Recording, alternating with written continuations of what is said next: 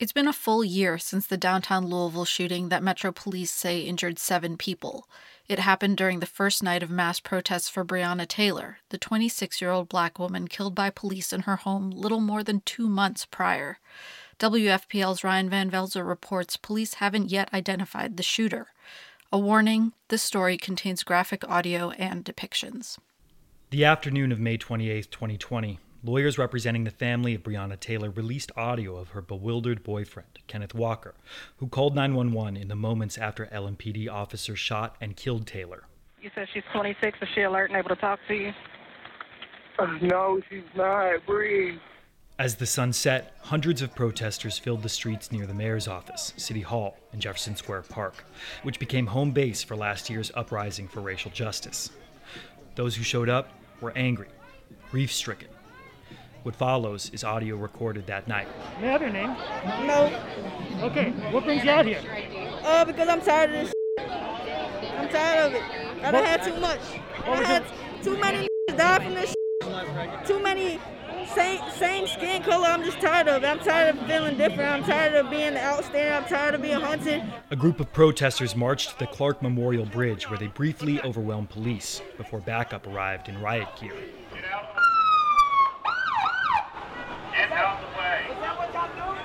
A second group of protesters blocked traffic headed west on Jefferson Street near the intersection with 6th Street.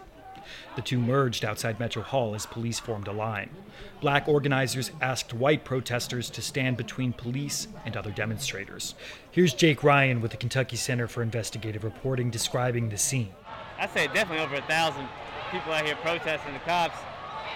They just set up a riot line right in front of City Hall, but now they're backing up because people keep throwing water bottles at them. A crowd formed around a police transport vehicle parked on the sidewalk outside Metro Hall. Someone jumped on the hood. Others began to smash windows. Soon, people surrounded the vehicle and began rocking it back and forth, attempting to flip it. Then, gunfire. 9 shots. People ran in all directions. At least 2 who were shot fell to the ground not far from the police transport vehicle. Amid the screams and the cries for help, a few stopped to help the wounded. 16 seconds after the last shot, LMPD fired a flashbang over the crowd. The bang compounded the confusion and anger among protesters. LMPD fired a second flashbang and shortly after began to fire pepper ball rounds and tear gas. I got him. Everybody get back! Move back!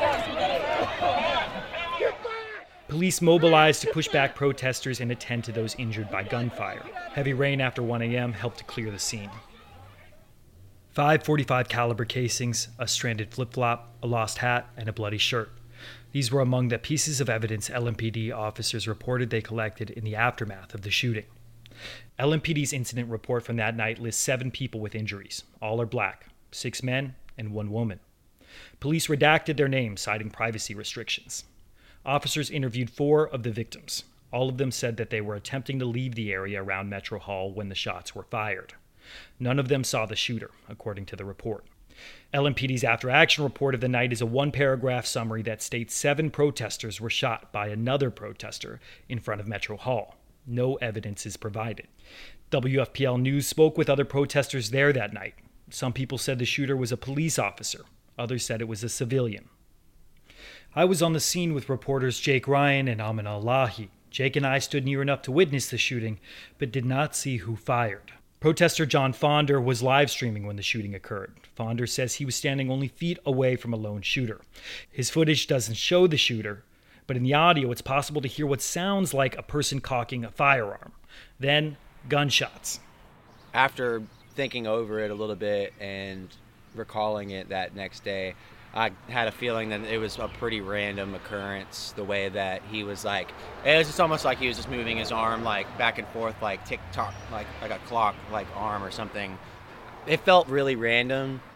Chanel Helm with Black Lives Matter Louisville says she was standing on the Thomas Jefferson Monument outside Metro Hall when the shooting happened. She's a vocal critic of LMPD who favors abolishing all police. I know who I saw did the shooting.